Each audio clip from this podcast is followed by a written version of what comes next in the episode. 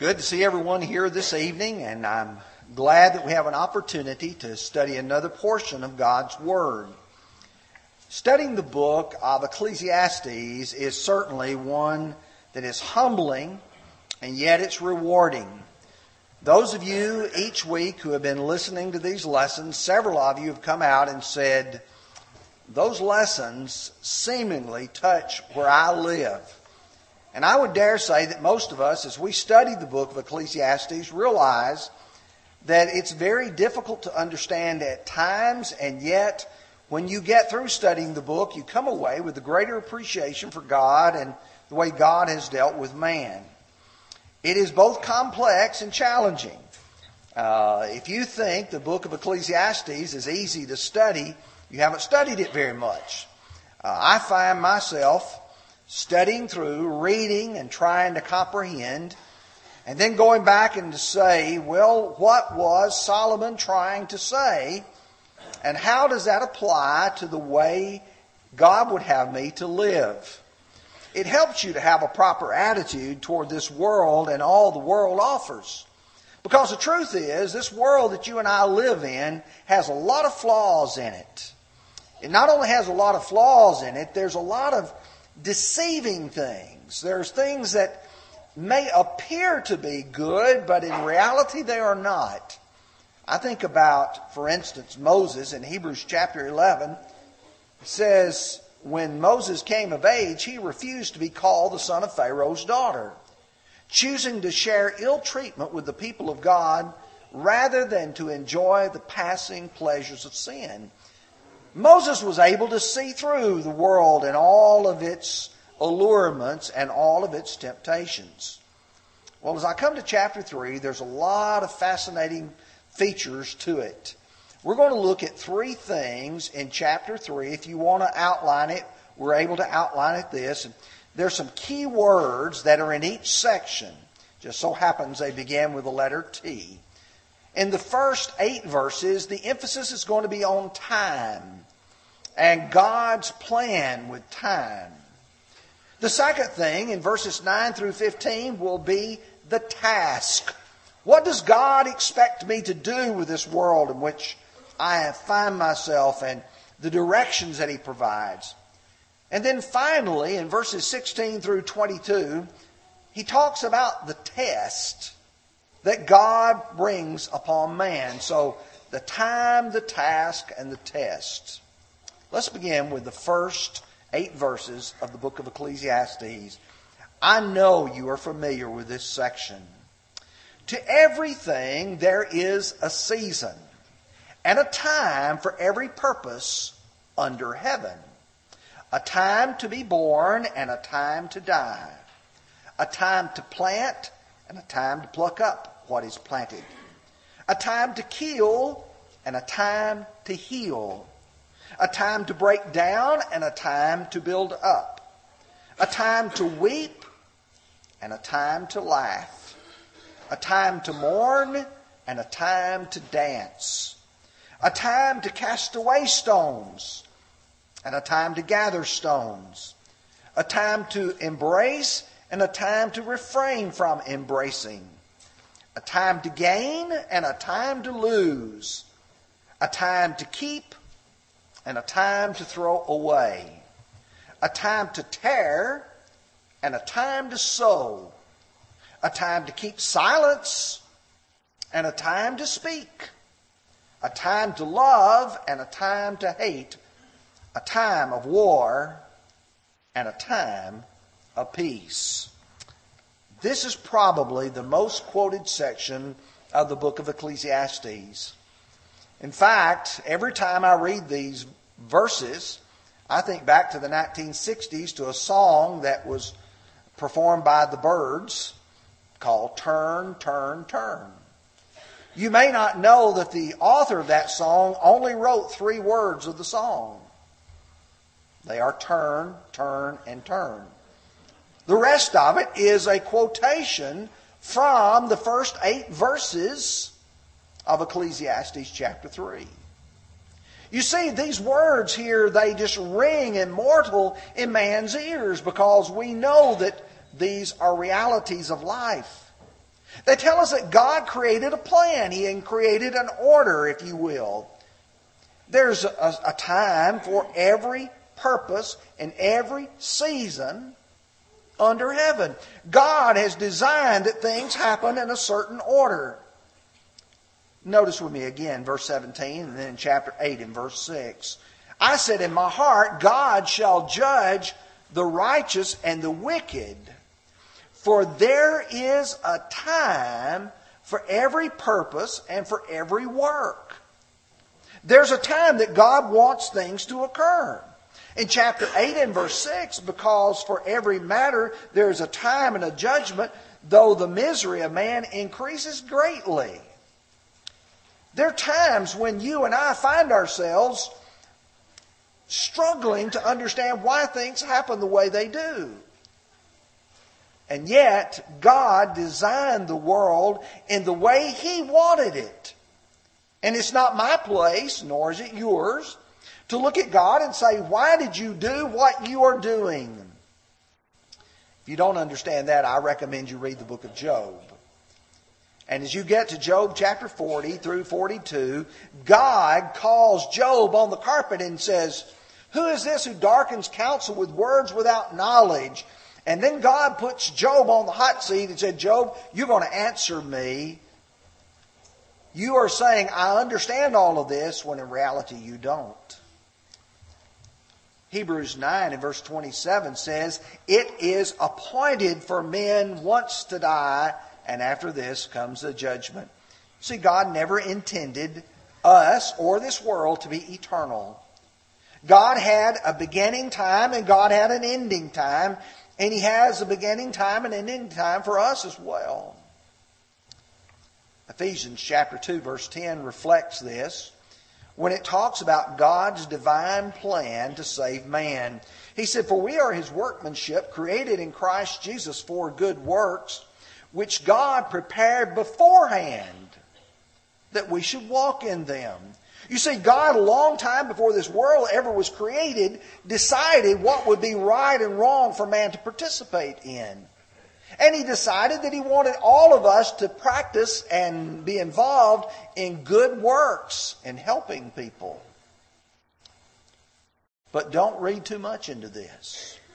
Some people read this and they come away with an idea like the Calvinists do that everything is predestinated and that everything that you and I face in this life, God has already ordered that and I can't change it one way or the other. In fact, I want you to notice chapter 7 and verse 17. He says, Do not be overly wicked, nor be foolish. Why should you die before your time? Now let that sink in for just a moment. Don't be wicked, don't be overly foolish. Now, if a person wants to die, they can go before the police officer and they can present a gun and threaten them in some way. And I can assure you one thing that's a good way to take your own life. Nor be foolish to get on a back road on a motorcycle and drive 100 miles an hour and without a helmet on. You're putting your life in your hands. He said, Why should you die before your time? You see, normally there is a set time for man. We're going to notice that from Psalms 90, verse 10, in just a moment. But what this means is God has a normal order of things, but you and I can do things where we break, if you will, the plan of God in the sense that we don't live as long as God planned for us to live. This also represents the same cycle of life that was revealed in chapter 1, verses 4 through 11. He talked about that which is done is that which has been done, and there's no new thing under the sun.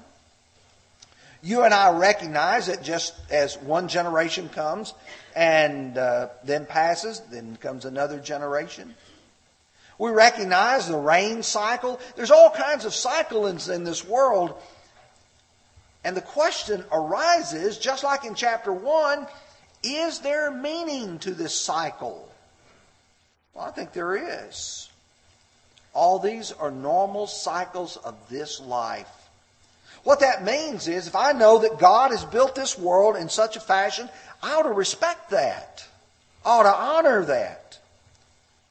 But I want you to notice, up to this point, Solomon has been using the phrase under the sun. When he uses the phrase under the sun, he's talking about what happens on earth, under this sun in which we live. But now he talks about under heaven, which represents God's part in all of this. This life has some heavenly impact. So, what's the answer to it? Make the best of what you have been given. You've been given time. How are you going to use that time? Psalm 90, verse 10 The days of our lives are 70 years, and if by reason of strength they are 80 years, yet their boast is only labor and sorrow, for it is soon cut off and we fly away. Now listen carefully. Who knows the power of your anger? For as the fear of you, so is your wrath. So teach us to number our days that we may gain a heart of wisdom. Teach us to number our days. You know, one thing that begins to dawn upon you is that at some point in time you look at your face, you see the wrinkles that are there, you see the whitening of the hair, you realize, I'm not going to be around a whole lot longer. You begin to realize, I may have lived in this house 25 years, but I may not live 25 more years in this house. You recognize that as you look around about you that you're drawing near the age that David speaks of in Psalm 90. In Ephesians 5, verses 15 through 17, see then that you walk circumspectly, not as fools, but as wise, redeeming the time because the days are evil. Therefore, do not be unwise, but understand what the will of the Lord is. He's talking about redeeming the time. That, that indicates I need to make the best use of the time that I now have. If I only have a few more years to live, then I ought to make the best of the years that I have. Or Colossians chapter 4, verses 5 and 6. Walk in wisdom toward those who are on the outside, redeeming the time. Let your speech always be with grace, seasoned with a little salt that you may know how you ought to answer each one. I only have so much time.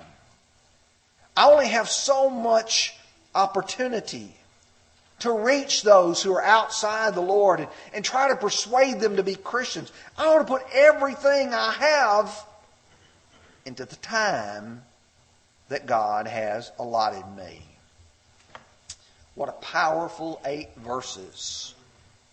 Solomon presented in the first part of chapter 3. Now let's pick up with verse 9 and read through verse 15. And I want you to see the task that he speaks of. What profit has the worker from that in which he labors? I have seen the God given task with which the sons of men are to be occupied. He has made everything beautiful in its time. Also, He has put eternity in their hearts, except that no one can find out the work of God that God does from the beginning to end. I know that nothing is better for them than to rejoice and do good in their lives and also that every man should eat and drink and enjoy the good of all of his labor. It is the gift of God. I know that whatever God does, it shall be forever. Nothing can be added to it. Nothing can be taken from it. God does it that man should fear before him. That which is already been and what is to be has already been, and God requires an account of what is past. Now, verse 10 speaks of the God given task. Now you have to step back and say, what does that really mean? God has given each of us a task to deal with our own time. What if I had been born 100 years earlier? I would have lived in a world that didn't have all the modern conveniences that we enjoy today. We wouldn't be sitting in a building that is nearly as comfortable as this one. You probably would not have been listening to a, a, a PA system to make the voice carry. In fact, you might have come in a buggy to services. You see, in our time, many of us have privileges, we have abilities, we have opportunities. What are we doing with that time? There's a task that God has given man, but there's some challenges in that task. And do you know what those challenges are? He speaks of in verse 11. God has made everything beautiful in its time. That harkens back to God's creation. You remember after God created man, after he had created every individual thing, behold, it was very good. I used to have a poster when I was a teenager that said, God doesn't make junk. You think about that a little bit. If God has made everything beautiful in its time, there is a, an obligation upon me, a task, if you will, upon me, to see God's plan, His perfection in this world. Second challenge God has put eternity, He says, in there, but that's us, in our hearts man yearns for the future. Man looks forward. You know, if you study carefully Acts 17 in Paul's sermon there in Athens, he talks about how God made man that he might seek after him and grope for him though he is not far from each one of us. Eternity is in our hearts. We want to live on. Yet I know I'm not going to be here eternally, but I have to understand there's something beyond this. And yet man does not understand all the works of God. Oh, I can find out some of them, but I don't know them all. I see myself in my, ta- my time, and my task is to look for and appreciate what God wants out of me. But how do I respond to a task where God knows it all, but I don't? What Solomon says is look at what God gave you. God gave you the ability to eat and to drink and to enjoy the life that you have. Do you remember what Jesus taught in Matthew 6, verses 33 and 34? Seek first the kingdom of God and his righteousness, and all these things will be added to you. Do not be anxious or do not worry about tomorrow, for tomorrow shall worry about the things of its own. And he says, Sufficient for the day is its trouble. I've got to learn to live in the world and in the day and in the time God has given me. That's a task. Second of all, man cannot change the order of God, he can only respect it. That's what verse 14 says. I can't change God's order. When Paul looked at God's design for the salvation of the Gentiles. He was amazed. In Romans 11, verse 29, for the gifts and the calling of God are irrevocable. God had his plan in mind, and I don't change it, and you don't change it. Verse 33 Oh, the depths of the riches, both of the wisdom and the knowledge of God, how unsearchable are his judgments, and his ways past finding out. There's some things that God has chosen not to reveal. And I must be content, as was Job, or as should have been Job, to recognize God gave me today, God gave me this life, God gave me these opportunities, God gave me these privileges, and I need to use them as He has given them to me. The cycle has and will continue. God has judged the past, God will judge the present, and God will judge the future. So you see the time and the task. Now the test. Let's look at verses 16 through 22. Moreover, I saw under the sun in the place of judgment, wickedness was there. And in the place of righteousness, iniquity was there. I said in my heart, God shall judge the righteous and the wicked, for there is a time there for every purpose and for every work. I said in my heart concerning the condition of the sons of men,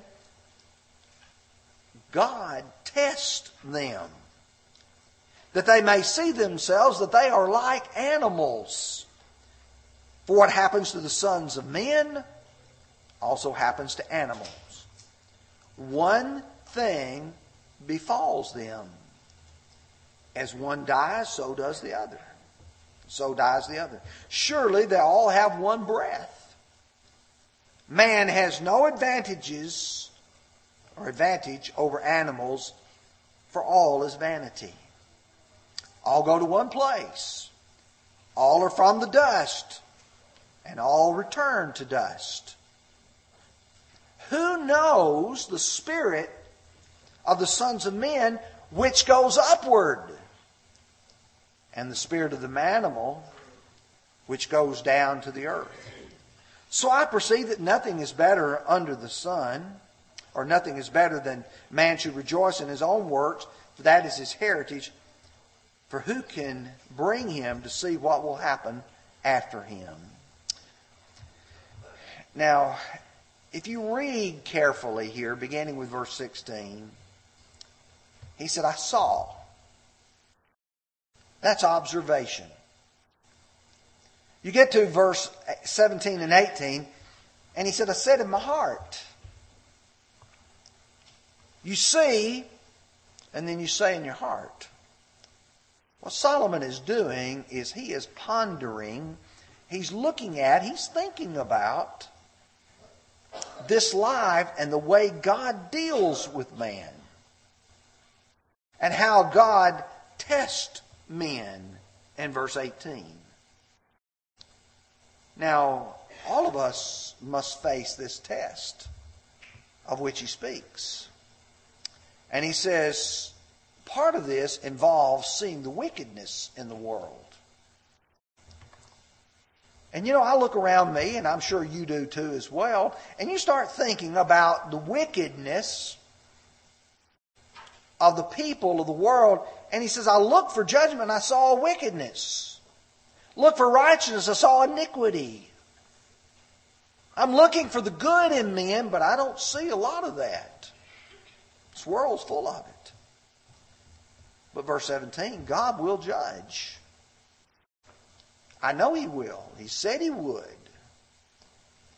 Well, how will man react to it? Verse 18. But you see, when he gets to verse 19, he says there's this issue. What happens to the sons of men? What's going to happen to the people of this world?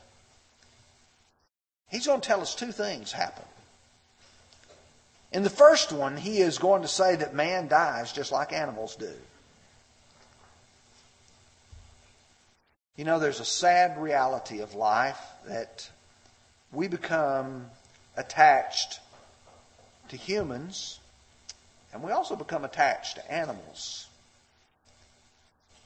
And we have an emotional attachment that hurts when we lose someone.